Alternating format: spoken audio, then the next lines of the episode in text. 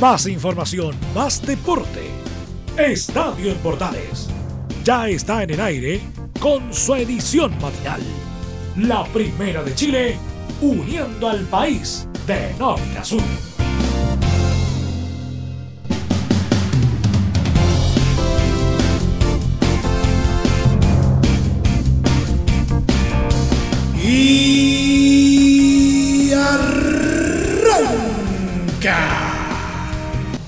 Señoras y señores, muy buenos días, bienvenidos una vez más. Buen inicio de semana para todos.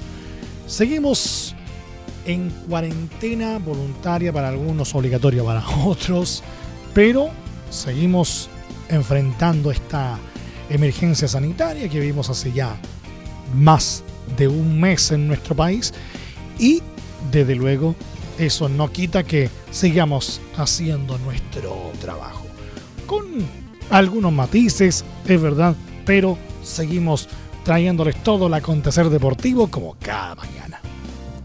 Tenemos todo listo, todo preparado para la próxima media hora. Bienvenidos, aquí comienza una vez más como siempre. Estadio Portales AM.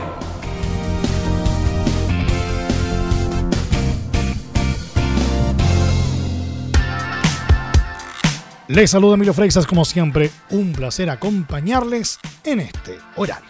La empresa Cepelios Purtó acusó de irregularidades a la clínica donde falleció de COVID-19 el padre del volante de Universidad de Chile, Walter Montillo. Según publicó Clarín, la funeraria aseguró que el Instituto Médico de Branson no les dio a conocer la causa del deceso al momento de retirar el cuerpo, lo que habría expuesto a sus trabajadores a la enfermedad. La clínica se manejó muy mal. En ningún momento nos avisaron del riesgo y nuestros empleados no retiraron a los fallecidos con guantes y barbijo N95, mascarilla porque era una muerte normal.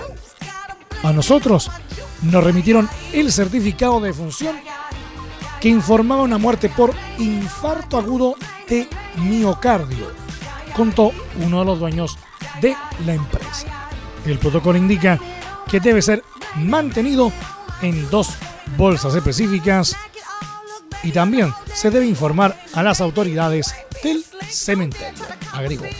El mismo medio señala que desde el centro de salud no informaron al sistema centralizado que manejan los ministerios de salud de nación y provincia para cargar los casos de coronavirus. Tampoco registraron el caso a nivel municipal.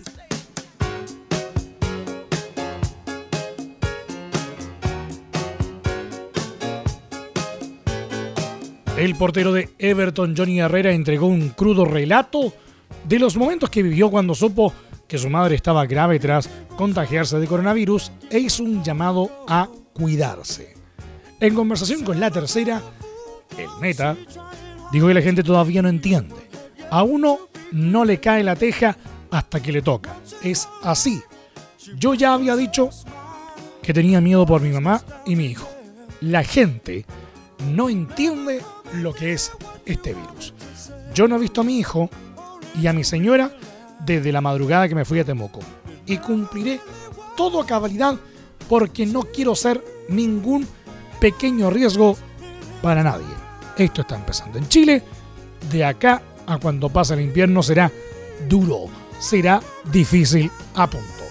A su vez, el ex Universidad de Chile contó cómo se enteró de la mala noticia.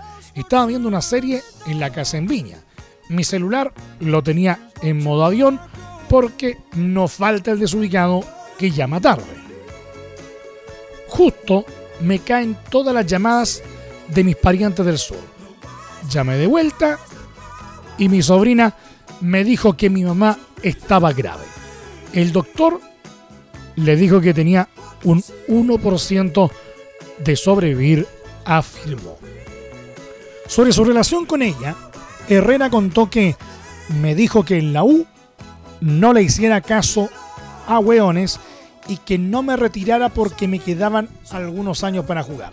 Era una tradición pasar todos los años la Navidad con ella y la familia de Julio, mi hermano. Nos íbamos todos a la casa de mi mamá en el sur.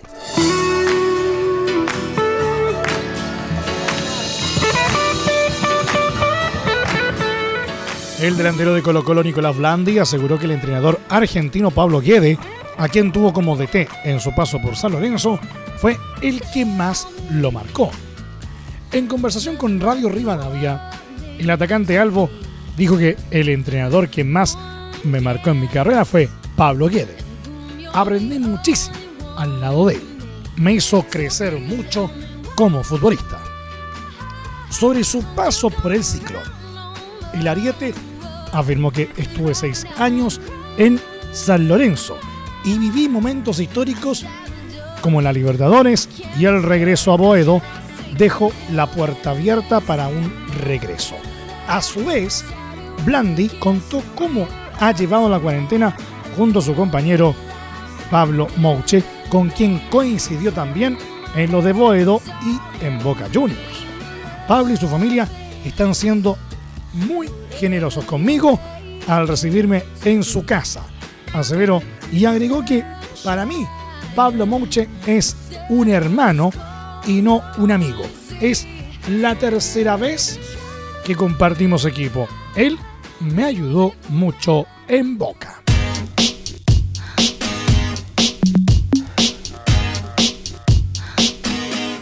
Poco a poco, uno a uno, distintos clubes de fútbol alrededor del mundo se van sumando a la tónica de reducción de salarios a causa de la crisis sanitaria provocada por el coronavirus. En ese sentido, en Colo Colo negocian hace algunos días con su plantel.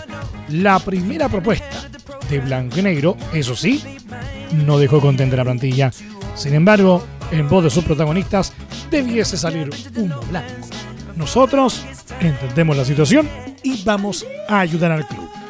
No somos necios y sabemos que se le puede dificultar, pero estamos hablando. No quiero entrar en detalles, dijo Matías Saldivia, defensor albo, en diálogo con un periodista argentino a través de su Instagram. Acá en Chile son sociedades anónimas.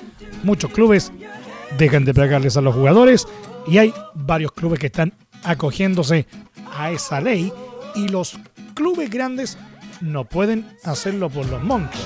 Pero hay varios clubes de la B con problemas, agregó.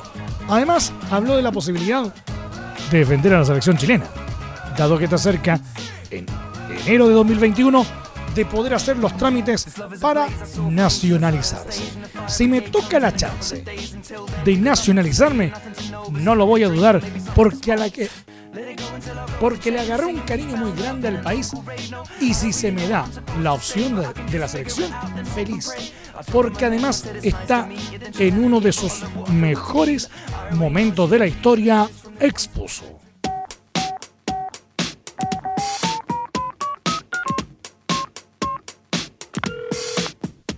A través de un comunicado, el plantel de Deportes Temuco dio a conocer su profundo repudio a la decisión del club sureño de acogerse a la ley de protección del empleo que impulsó el gobierno ante esta hibernación producida por la pandemia del coronavirus. El comunicado de los jugadores considera que se trata de una medida autoritaria e intransigente, alejada del diálogo y permanente disposición del plantel por encontrar una alternativa distinta que permitiera dar continuidad a las remuneraciones y ayudar al club en estos momentos de crisis, teniendo como antecedente los acuerdos alcanzados por otros clubes, nos sentimos profundamente perjudicados y desamparados ante esta opción entregada a los empleadores, añade el comunicado de Temuco. Excusados en esta ley nos descontaron de manera indiscriminada juveniles, utileros, área médica, cuerpo técnico, etcétera, el 30% del mes de marzo, donde, por indicación de la institución, debimos mantenernos en cuarentena preventiva, con las debidas pautas de trabajo y monitoreo del cuerpo técnico. Dicho trabajo era publicado en la plataforma digital oficial del club, pero una vez tomada esta medida, fueron sacados de sus publicaciones, agregaron. Llamamos a la dirigencia a recapacitar sobre esta decisión, empatizar con sus trabajadores que no cuentan con los fondos en sus cuentas individuales y deberán recurrir al fondo solidario, apoyar a quienes no cumplen con los requisitos para ser cubiertos por la ley y finalmente reconocer los días trabajados bajo cuarentena el mes de marzo, sentencian. ¿Quieres tener lo mejor y sin pagar de más? Las mejores series de televisión, los mejores eventos deportivos, equipo transportable, películas y series 24/7. Transforma tu TV a Smart TV. Llama al 973-718989. Twitter arroba panchops. ¿Necesitas promocionar tu marca o producto? Anunciar en la primera de Chile es rápido, fácil, con cobertura nacional y no cuesta tanto. Contáctanos al correo comercial arroba radioportales.cl. Tenemos una propuesta a tu medida, porque en la Portales te queremos escuchar. Te invitamos a disfrutar de la multiplataforma de Portales www.radioportales.cl, donde podrás escuchar el tradicional 1180m, la señal 2, además de ver la radio junto a Portales TV. Además, te invitamos a informarte en nuestras redes sociales, Twitter, Facebook e Instagram.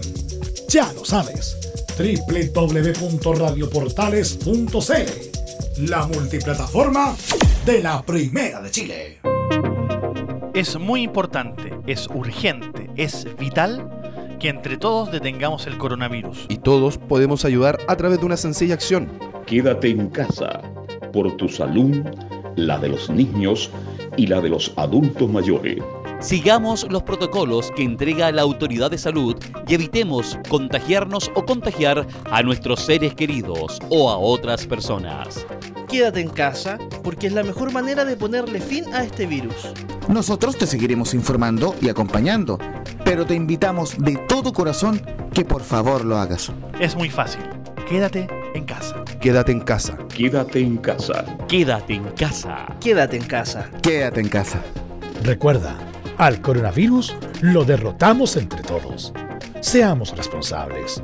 Es un mensaje de Radio Portales, la primera de Chile.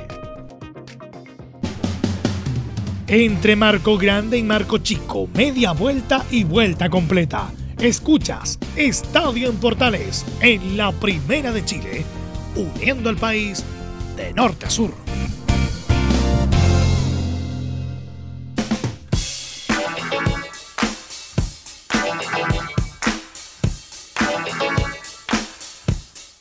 El director legal de la FIFA, el español Emilio García Silvero, subrayó que a causa de los efectos de la crisis del coronavirus la situación ha cambiado y que el 1 de julio, al contrario de lo que ha sucedido habitualmente, no se abrirá el mercado de fichajes.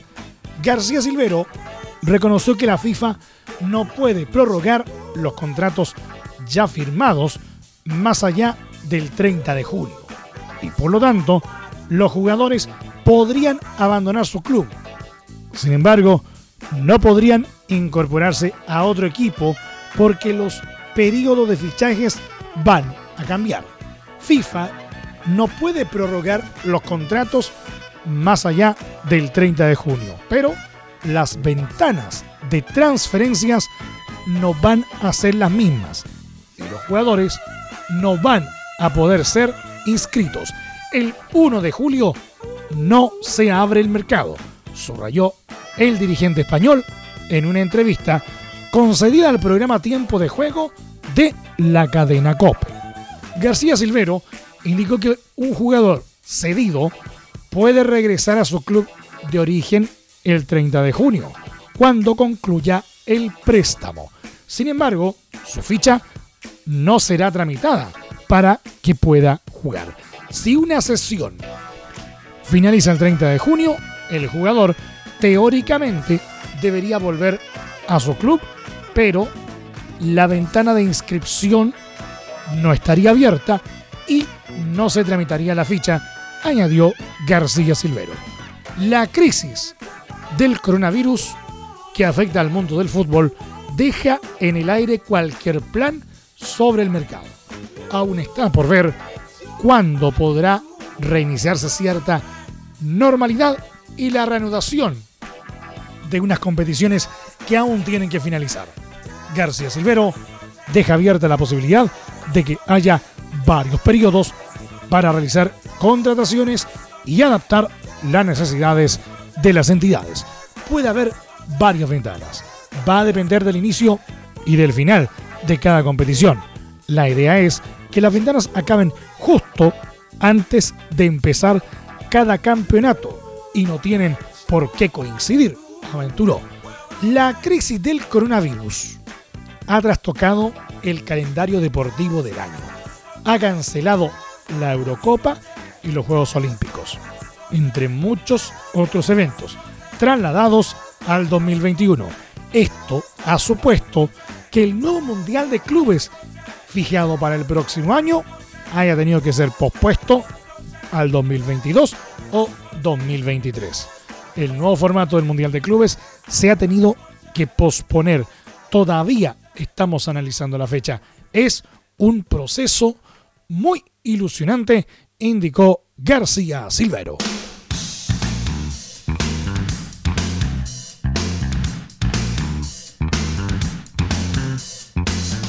Alemania es considerado uno de los países que mejor ha sabido enfrentar la pandemia del coronavirus. Buena infraestructura hospitalaria, test masivos y la correcta preparación del personal médico han sido algunas de las claves de un país que con más de 100.000 contagiados registra alrededor de 2.000 muertos. Y con el receso que ha experimentado la enfermedad durante la última semana, el país teutón ya proyecta el regreso a la normalidad y el retorno de los eventos deportivos, entre ellos la Bundesliga. Según informó el diario Bild, el 9 de mayo sería la fecha tentativa que la Federación Alemana de Fútbol DFB baraja para reanudar el torneo. Partidos en público y con un máximo de 126 personas presentes sería la propuesta de la organización. De todas formas, el medio aseguró que por el momento tan solo se trata de planes que dependen de factores externos. Además, el presidente de la DFB, Fritz Keller, indicó que la crisis sanitaria seguramente desencadenará una ola de quiebras en los clubes. Así, la liga donde juega Charles Aranguis no quiere seguir los pasos del certamen belga, que terminó anticipadamente ante la pandemia y le entregó el título al Brujas. La Federación Peruana de Fútbol ha informado que llegó a un acuerdo con los funcionarios, colaboradores y cuerpo técnico de todas las categorías de las elecciones para bajar su sueldo en un 25%. Esta medida regirá durante los meses de abril, mayo y junio y tienen como objetivo mitigar el impacto económico que ha provocado la pandemia del COVID-19 a nivel mundial, indica un comunicado.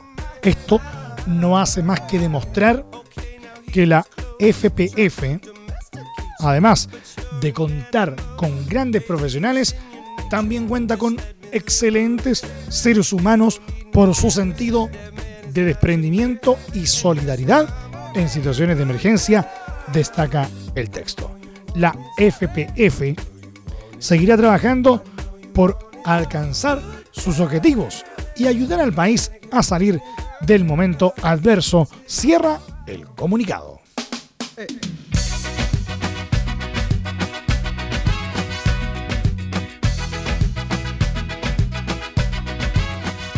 Nos vamos al polideportivo. El inglés Sir Sterling Moss el campeón sin corona de la Fórmula 1, murió este domingo a la edad de 90 años, según anunció su esposa Lady Moss. Murió de forma plácida. Cerró los ojos y se durmió. Moss corrió la Fórmula 1 entre 1951 y 1961, pero nunca logró proclamarse campeón mundial. Fue subcampeón cuatro años seguidos, de 1955 a 1958, y tercero en tres ocasiones, los tres años siguientes. De ahí que fuera apodado el campeón sin corona. El británico logró 16 victorias, 24 podios, 16 poles y 19 vueltas rápidas en Fórmula 1. Destacan entre sus triunfos 3 en el Gran Premio de Mónaco, 3 en el Gran Premio de Italia y 2 en el Gran Premio de Gran Bretaña. En total, Moss ganó 194 de las 497 carreras que disputó en todas las categorías entre 1948 y 1962. En 2006, la Federación Internacional de Automovilismo FIA le concedió la medalla de oro al considerarle como el mejor piloto de la historia de esta categoría que nunca ganó un campeonato. Y nos vamos. Muchas gracias por el favor de su sintonía y la atención dispensada. Hasta aquí nomás llegamos con la presente entrega de Estadio en Portales en su edición AM, como siempre a través de las ondas de la Primera de Chile. Muchas gracias a quienes nos escucharon a través de la señal 2, a través de nuestros medios asociados en todo el país y también a través de la Deportiva de Chile, radiosport.cl. Continúen disfrutando de nuestra programación a través de la señal 2 de Radio Portales, porque ya llega Portaleando de la Mañana a continuación. Más información luego a partir de las 13.30 horas en la edición central de Estadio en Portales junto a Carlos Alberto Bravo y todo su equipo. No olvide que a partir de este momento este programa se encuentra disponible a través de nuestra plataforma de podcast en Spotify, en las mejores plataformas de podcasting y también en nuestro sitio web www.radioportales.cl. Que tengan todos un muy buen día y un excelente inicio de semana. Y lo más importante, por favor, por lo que más quieran, quédense en casa. Más información, más deporte. Esto fue Estadio en Bordales, con su edición matinal. La primera de Chile, uniendo al país de norte a sur.